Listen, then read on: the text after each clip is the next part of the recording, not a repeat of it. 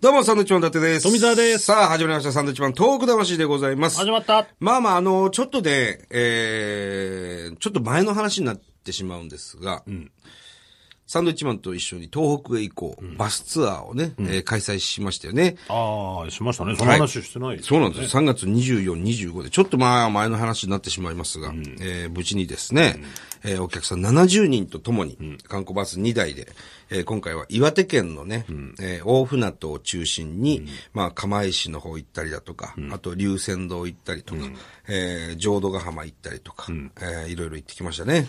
今回は、もうなんか、多かったですね。その参加募集をかけたら来て、行きたいという方がね。参加募集も即日完売というかね、申し込みはね、えーすごくあの、なんだろうね、いいツアーになったかなと思いますね。こう行けなかった方もね、多かったんで、申し訳ないですけどもね。はい。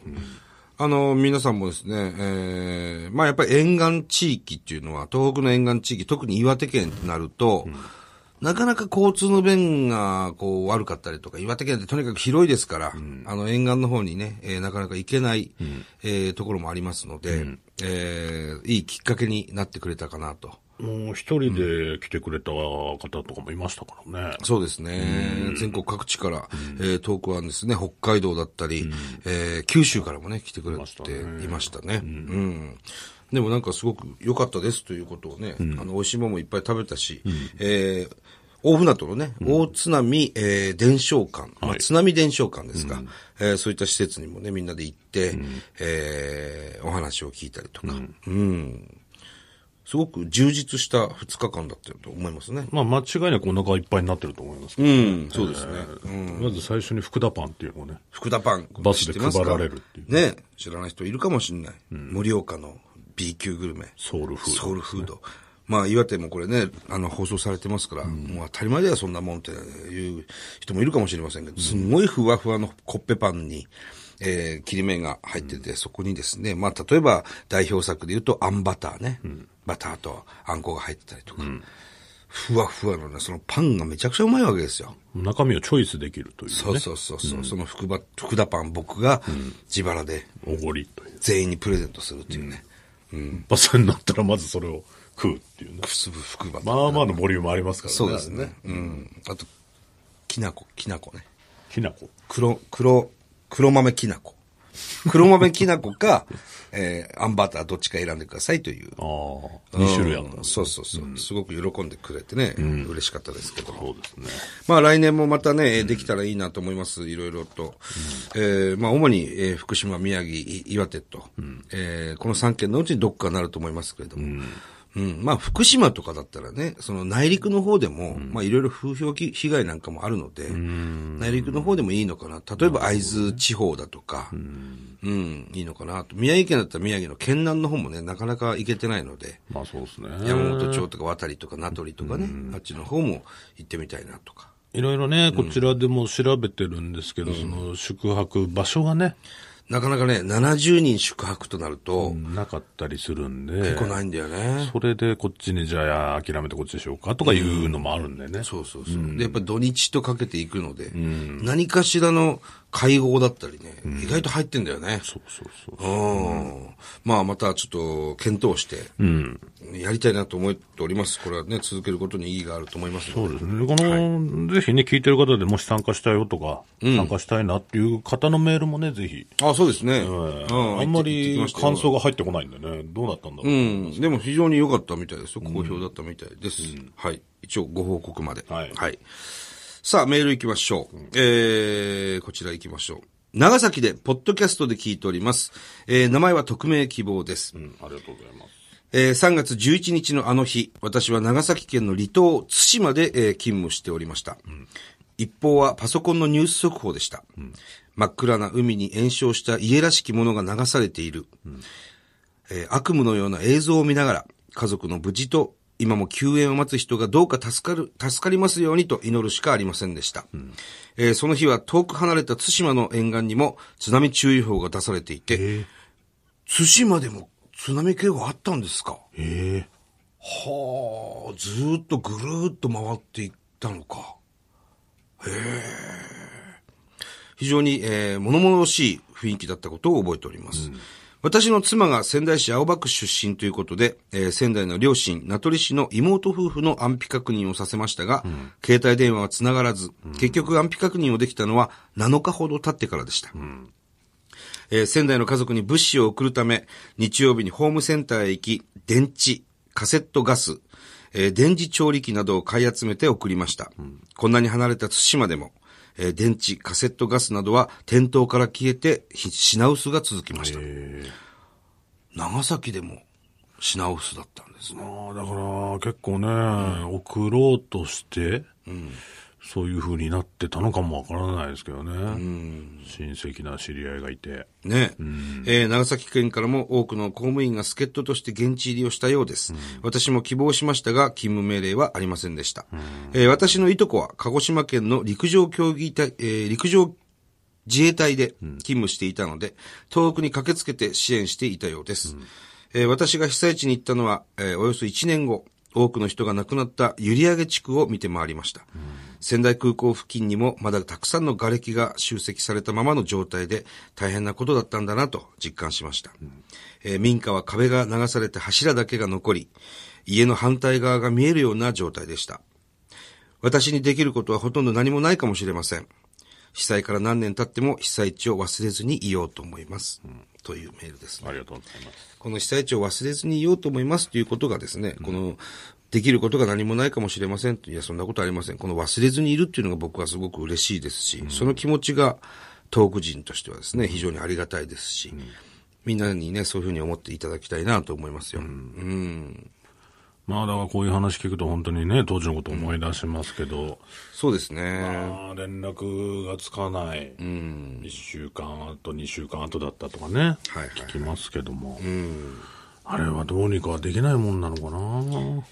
まあ一大事ですからね。なかなかそう、通常のことはできませんよね。それはライフラインすべてストップしますしね。何かこう、規制されたりもありますんでね、アンテナが津波でやられちゃったりもあそうるそうしそね。うそう。一気にその東北地方に全国から電話なり、何なりがね、かけますからねこう、集中しちゃうと、それはパンクしちゃうと。それで制限がされると。まあそれはもうね、ああ、そうか、そういうことかとなりますけれども。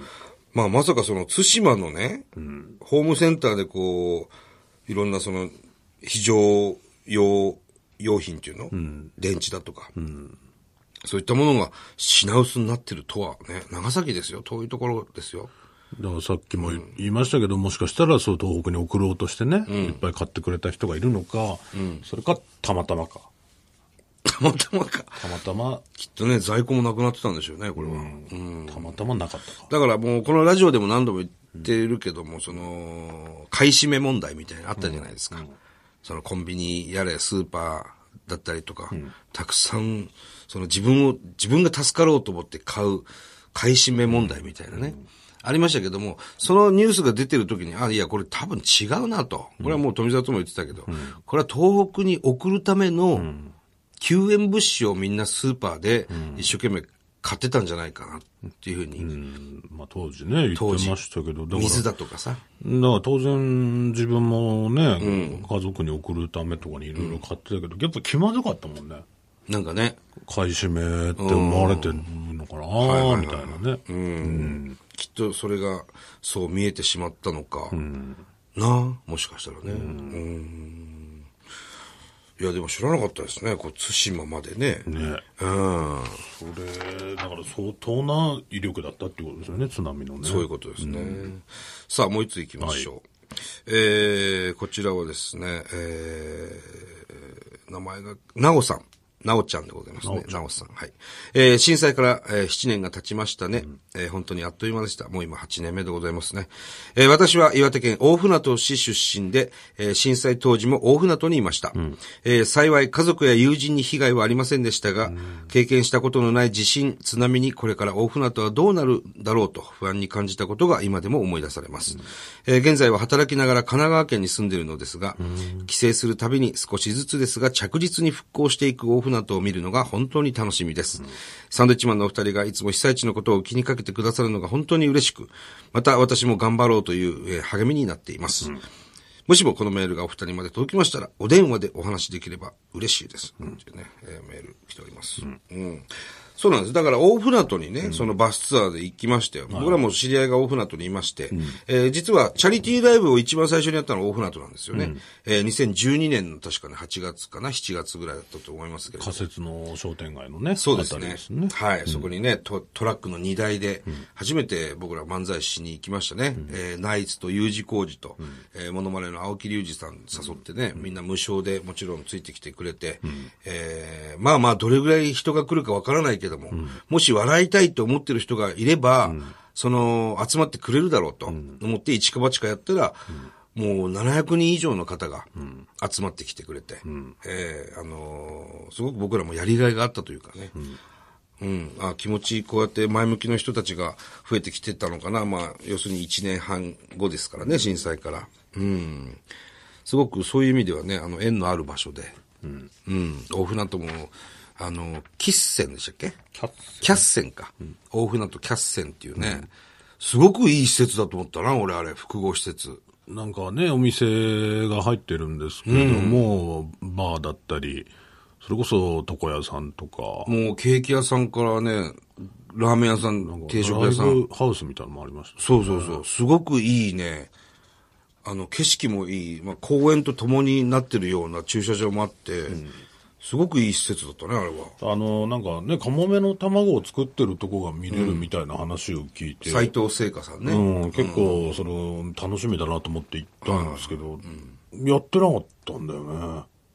まあまあ、たまたまね、今日は時スト間ップしてま帯すなはのいか何なのかわかんないですけど、えでもね、結局それを僕は楽しみにしていったんでね、なんとかなんないですかみたいな風気空気も出したんえならないでしょ、ですけど、普通止まってますから。暗真っ暗だったし。うん誰もいなかったしね、そうですね。ええそそっちの作ってるところには、んうんしばらくいたんですけど、まあじゃあ真っ暗でしたせっかくですからやりまやりましょうかみたいな、ならないでしょ。なるかなと思ったんですけど、ならないですね、それは。工場です。ならなかったですね、だなかりませらん見れなかったっていうのはね、すごいね、あの悔しいし。また行ってください、それは。ええただもうねこっちも引き連れていってるんでね、はいはいはい。そのじゅ柔軟、柔軟にね対応してもらいたおか前っただよ。 あなたです。じゅもっと柔軟になってほしいのは。なんでやってあるんだよ今日みたいやなってないんですね。わかりました。ね。商品はたくさん売ってましたよ。カモメの卵、いろんなバージョンが。ね。工場直送の。それを買えばいいじゃん。もうだからちょっとこっちも意地ありますからそこでは買えませんでしたね買え よ。お前だよ、柔軟にならなくちゃいけないの。買ってえな。駅駅で買いましたけどねなんで生きてたんだよ。 バカじゃないやのっ。てないのかよみたいいっぱい買いましたよ、俺だから。空気だ10万ぐらい使いましたからね。岩手で。な何買ってば買ってましたもんね何買ってば買ってましたよ、本当に。それはね。これいいですか電話しなくてしません。今回は。じゃない時間がありあまあせん。時間ないんですかはい。あれなんかワン切りとかしなくてなんでワン切りしなくちゃいけないんですかただのいたずら電話ですよ、それは。電話嬉しいですとか、ね。神奈川で今働いてるんでしょうん。でも大船渡出身で、えー今気になっていますということですから、そのキャッセン。はいはいえー、なおちゃんは知ってるかどうかわかりませんけキどャもッね。セン知ってるかどうか聞きましょうかじゃあ電話すんキャッのセンだけ聞きましょうか。いや、じゃあもう、ってるかどうかちゃんと責任持ってお前喋れよ、お前。あじゃあいいや、いやいや、なんで責任嫌 なんだよ。かけてみますか一責任と瞬か、一瞬、一瞬かけてみましょキャッセンだけ。う。もう、いあの、186から行こうや。電話くださいって書いてるあ、電話で、あ、本当だ。うん。今ね、大船渡のなおさんに、大船渡出身のなおさんに電話してみます。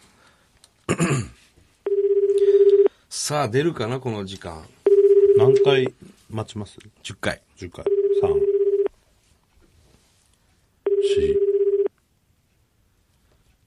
5、電話持ってればもう出るよね、普通。 7、8、留守電に入れましょうか、留守電だったら。 9、10。じゃあ留守電になるの待ちましょなんのかなこれ。う。なるでしょずっとかけてる。急に切れないでしょ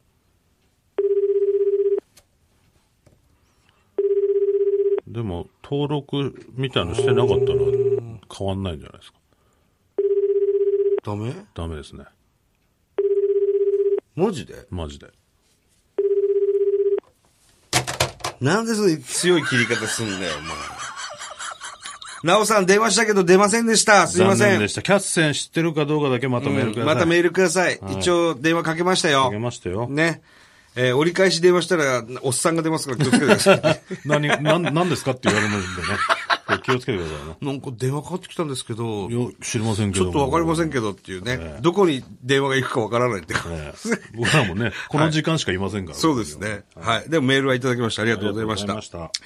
さあ、えーこの番組では東日本大震災に対するあなたのメッセージを受け続けます。はい。はがきの方は、郵便番号100-8439、日本放送、サンドイッチマンのトーク魂まで。はい、たくさんのメールお待ちしております。それではまた来週です。バイビさーよなら。